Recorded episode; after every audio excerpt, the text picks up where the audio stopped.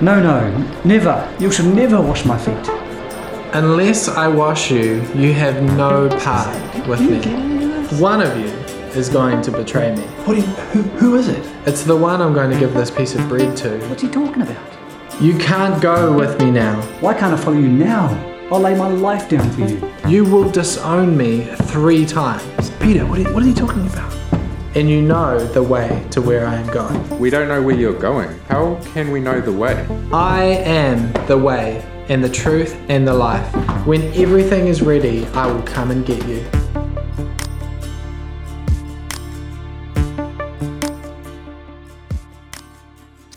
So, um, if you've been tracking with us, we are on the home stretch on the Upper Room series, and we have been in the book of John, uh, specifically chapters 13 through 17. And it may seem strange to be going back to the Upper Room post Easter, but one, these chapters are really long, and two, more importantly, what's in these chapters is too important to ignore. Um, but before we jump in, um, let me pray for us. God, your presence is everything to us. Without it, we are just going through the motions. And so, God, this morning, I pray that you would blow a fresh wind of your spirit on us, that you would crack us wide open and, and pour a fresh word. And God, I pray that you would open our minds, um, open our hearts, open our ears to grasp what it is that you're going to say to us this morning. We need a fresh word. I know I need it. And God, I pray that you would hide my flesh behind the cross and it would be you just speaking through me. We love and we bless you. Bless this church and your people in Jesus' precious name. Amen. Now, during this series in John's gospel, John has taken us behind a closed door where we have been privy to Jesus' private conversation with his disciples. Now, to set the context and remind us of where we've been, um, Jesus has wrapped us, wrapped up his public ministry. He has withdrawn from the crowds. He is not preaching um, sermons or healing the sick anymore. Jesus is hours away from going to the cross, and he is now in the upper room, shepherding the hearts of his little band of disciples. And the weight of this night, the weight of his betrayal and the weight of his impending death is growing on him. In the synoptic gospels, Matthew, Mark, and Luke show us that Jesus in the Garden of Gethsemane will fall to the ground in agony. Sweat mixed with blood will pour out of his veins, and we will see Jesus cry out to his Father, asking if this cup could pass from him the separation from the, his father, the weight of our sins, the judgment of God, the mockery of the crowds, the rejection of his friends and nation. Jesus is feeling the weight of that increasing on him moment by moment. And yet, Jesus, in his hour of darkness, instead of being focused on his own pain and anguish, he is taking the time to pastor his disciples through their dark night. I don't know about you, but I think that's amazing. A couple of weeks ago, Craig preached from the second half of John's chapter, in John chapter 15, where Jesus has told his disciples that they, because they follow him, are going to experience pushback. Pushback in the form of persecution. That the world will actually hate them because they hate Jesus. The world will hate those who are on mission sharing the good news of the gospel. And notice that Jesus isn't sugarcoating anything. He is telling the disciples straight up that there is a cost to following him. So if you have your Bibles or if you want to open up your Bible app, we are picking up in John 16, starting in verse 1. And Jesus said this He says, All this I have told you so that you will not fall away we could just spend the whole time just talking about that. But in other words, what Jesus is saying is don't be surprised when persecution comes your way and wonder why this is happening to you. Expect it. Expect it. But don't let it cause you to fall away or walk away from God. And then he says in verse 2 they will put you out of the synagogue. That was a huge deal back then. In Jesus' day, if you were put out of the synagogue, you were out. You were out of the faith, you were out of the family, you became a social leper. It was a big deal. In fact, Jesus says, the time is coming when anyone who kills you will think they are offering a service to God. They will do such things because they have not known the Father or me. I have told you this so when so that when their time comes you will remember that I warned you about them. I did not tell you this from the beginning because I was with you. But now now I am going to him who sent me. None of you asked me, where are you going? Rather, you are filled with grief because I have said these things. To understand the context, um, I want you to look at verse 5 again. He's telling them that he's leaving. And then in verse 6, he tells them that he knows that sorrow has filled their hearts. The, do- the disciples must have looked devastated.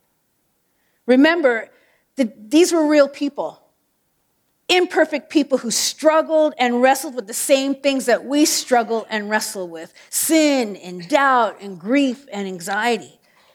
So let's put ourselves in the disciples' shoes. Let's look at this through their eyes. They have been with Jesus for like three and a half years. They have put all their hope in Jesus and his future as the Messiah of Israel. And at this time in history, the nation of Israel was looking for a Messiah that would ride in on a white horse and overthrow the Romans, that he was going to usher in this golden age of Judaism. And even though Jesus has taught them something different, there are still these expectations that they put on him. And in these passages, Jesus is telling them things that he's already told them over and over, but it hasn't sunk in. You see, instead of Jesus stepping into glory um, politically, he's actually going to step into glory through the shame of the cross. And instead of being celebrated by the nation, he's going to be handed over by the nation. And these disciples, they have gone all in following Jesus. They have no safety net. These guys have left careers, they've left houses and families. They're all in, man. And instead of this looking like a smart career path for the disciples, Jesus has told them that he's going to be betrayed, that he's going to die, and that they are going to be scattered. They're all going to run. And now he's telling them that he's leaving. And the sorrow of that has filled their hearts. You see, the disciples have enjoyed the benefits of being with Jesus for three years. Now, can you imagine if Jesus showed up in the flesh this morning and said, Hey, pass me one of those clipboards. I'm going to sign up to lead one of those traveling light groups. You see what I did there? Got, got that in there. And this traveling light group, and in this traveling light group, I will walk with you and talk with you. I will have dinner with you and I will sit around campfires with you where I will drop unbelievable wisdom on you. You will get to see my sense of humor. You will be there when I feed the masses with a couple fish and some loaves of bread, and you will see me open blind eyes and deaf ears and heal the sick. And you will see me ruin a perfectly good funeral when I raise the dead to life. The disciples had a behind the scenes seat where Jesus would unpack for them what he was doing publicly. They got to experience all of it. But now, now he's telling them that he's leaving, and the disciples are heartbroken. Now he's going to say something to them that seems too incredible to be true. He starts in verse 7 by saying, Truly, truly, I tell you the truth. Now, whenever Jesus starts a sentence with, Truly, truly, I tell you the truth, or very truly, he's about to say something unbelievable. And he says this he says, But very truly I tell you, it is for your good that I'm going away. Say what now? Let me read that again. But very truly I tell you, it is for your good that I'm going away. I don't know about you, church, but if I were one of the disciples, I would be totally freaking out right now. I would be t- pulling a total Simon Peter. I'd be saying, actually, Jesus, it's not better for me if you go away. You're Jesus. Um, I have been following you every day for three years. You've changed my life. You are the most beautiful and amazing human being who's ever lived in the history of the world. No, Jesus, it's not better for me if you go. Jesus drops this bombshell on them and says, Listen, I'm telling you the truth. This is going to be hard for you to swallow. And you will not understand this until later, but it's actually better for you if I leave. Why on earth would Jesus say that? And look what he says next.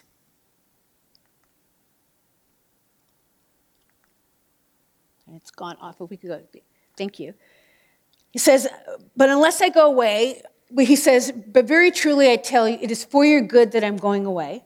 And unless I go away, the helper will not come to you. But if I go, I will send him to you.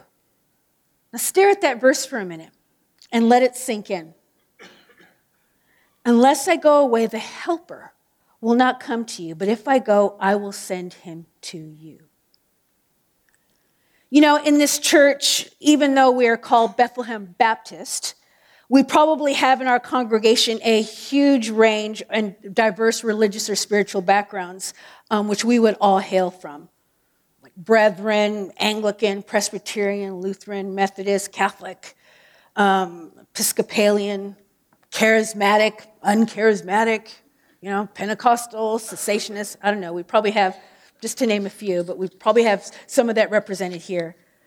But here's one of the common denominators. And this is how one commentator put it. He said, Few of us have ever experienced the weight and the beauty of what the Holy Spirit came to do in such a way that we could read that and say, Yep, it's actually better for me to have the Holy Spirit here than Jesus in the flesh. Because what Jesus is saying is that it's actually better to have God the Holy Spirit poured out post his resurrection and ascension into heaven, that it's to your advantage to have the Holy Spirit moving in your life and moving in this church than it would be to have Jesus in the flesh preaching right here from this pulpit every single Sunday morning. We may not believe that. And it's hard to wrap your head around.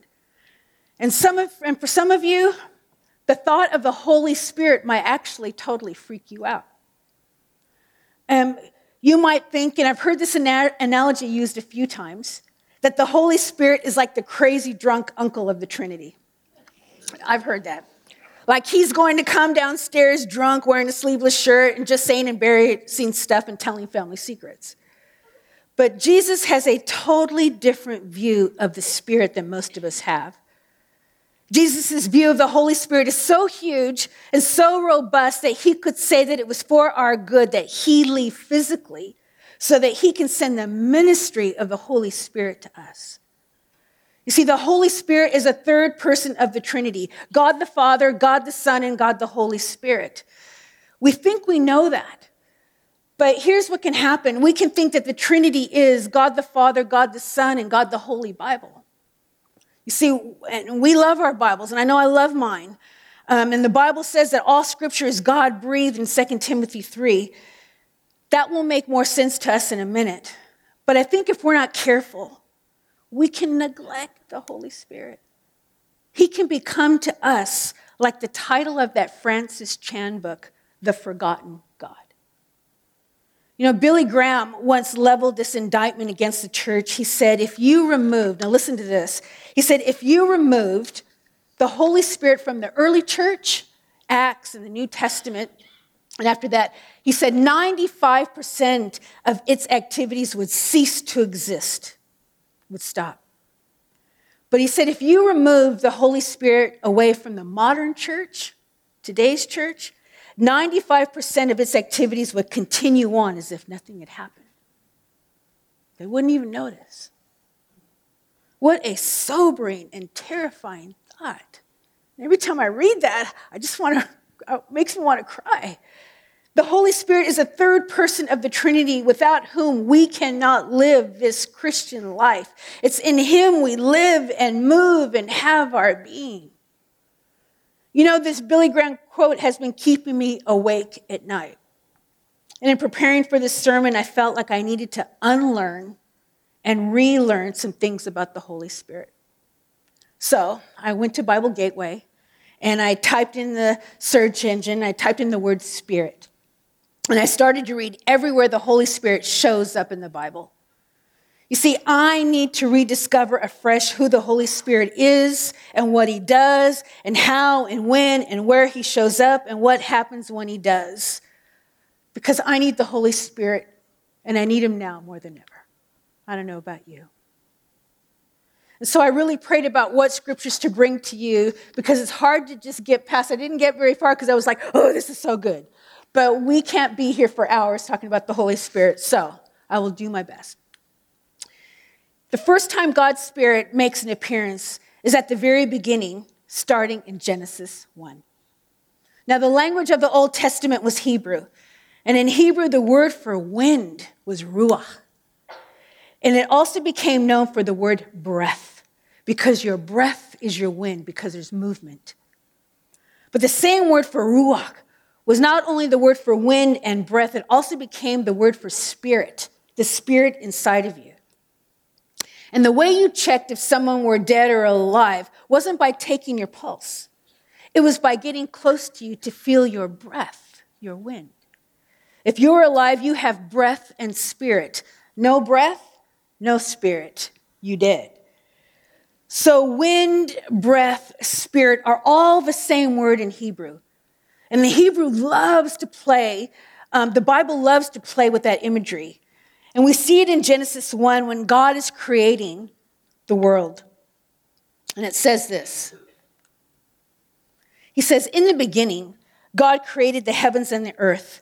And the earth was without form and void, and darkness was over the face of the deep. And the Spirit, capital S, and the Spirit of God was hovering over the face of the waters. You see, the wind of God begins to blow. And that word hovers over the water. It's not the word that is used for flapping like a bird. It's the idea of him moving towards that which he has made. It's a loving, tender term. And then you see it in Genesis 2 when it is applied to us as mankind is being formed. And it says this Then the Lord God formed the man of dust from the ground and breathed into his nostrils the breath of life, and the man became a living creature. You see, this is meant to produce humility in us because we are made from dirt. God makes man from the dust of the ground, and then it says God breathed into his nostrils the breath of life. God didn't do that with anything else, which means that there's a dignity to us.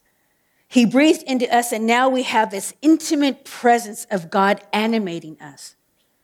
One commentator said that this passage has the intimacy of a kiss.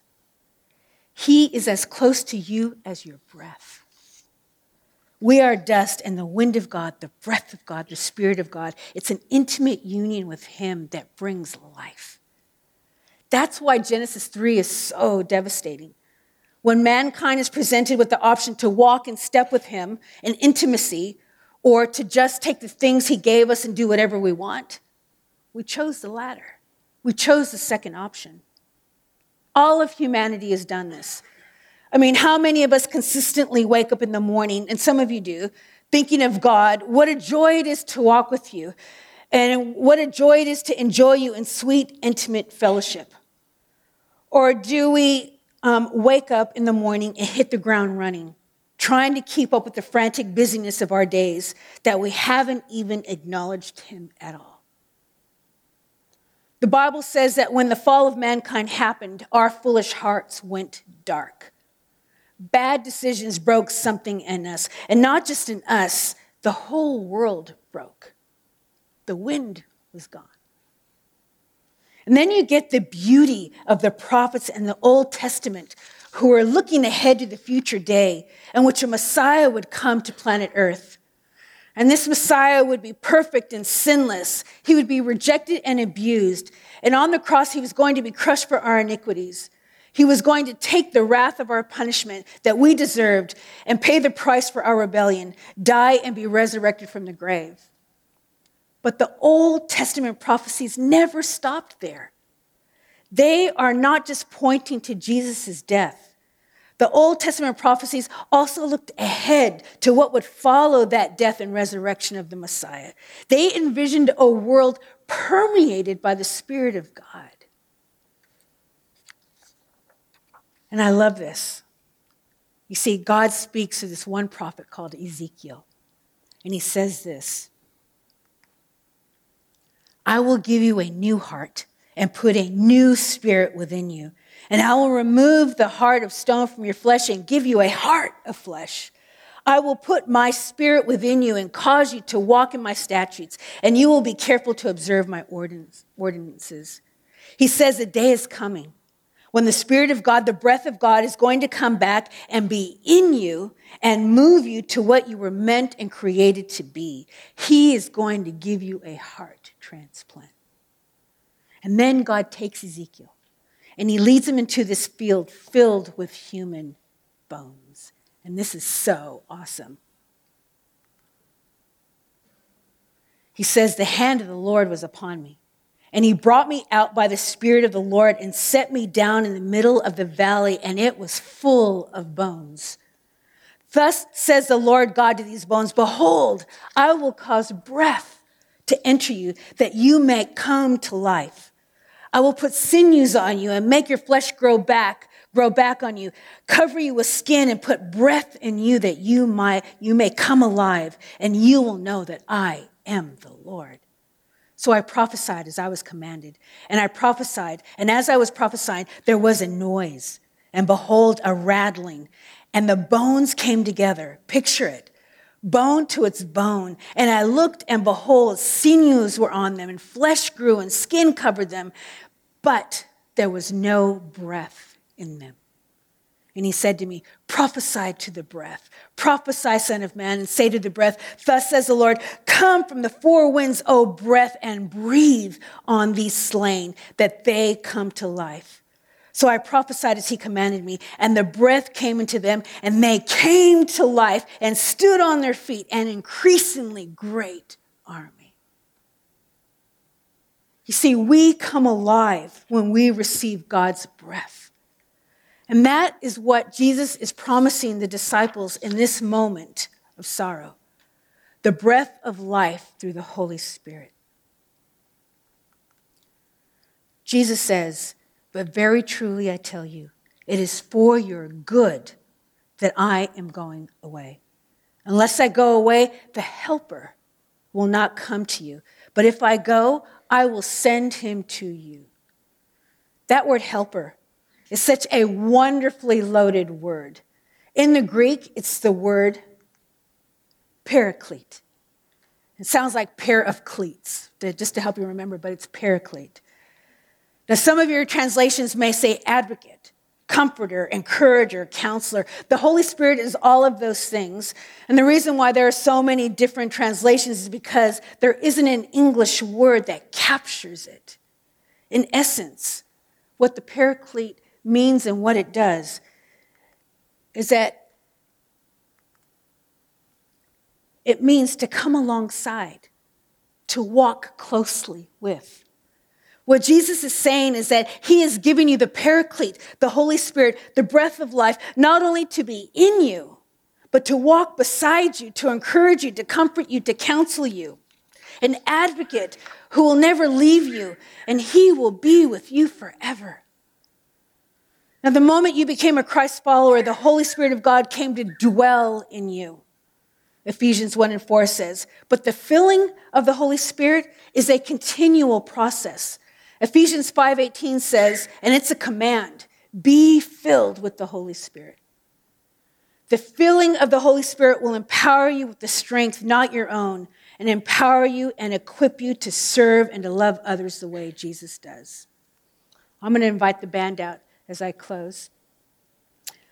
So, this past Easter, as you experienced Easter, Now, come on now, wasn't that a tremendous thing last week? Who went to the Experience Easter? That was absolutely uh, amazing. We pondered all that Christ has done for us and what he came to bury. And we're so grateful. All our sin and all our shame.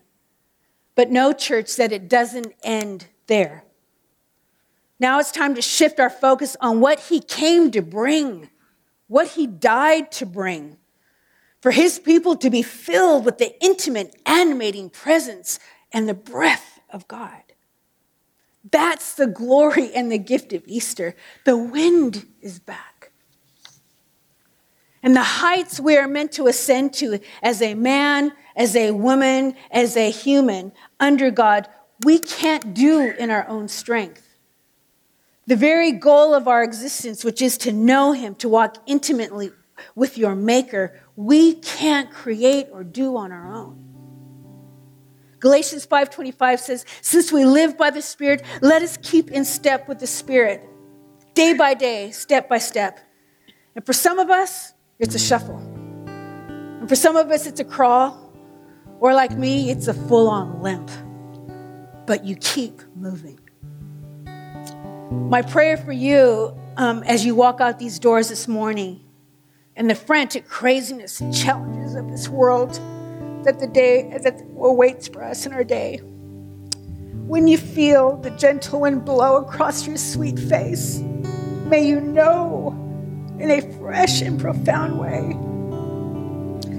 that the Spirit of the living God is as close to you as your breath.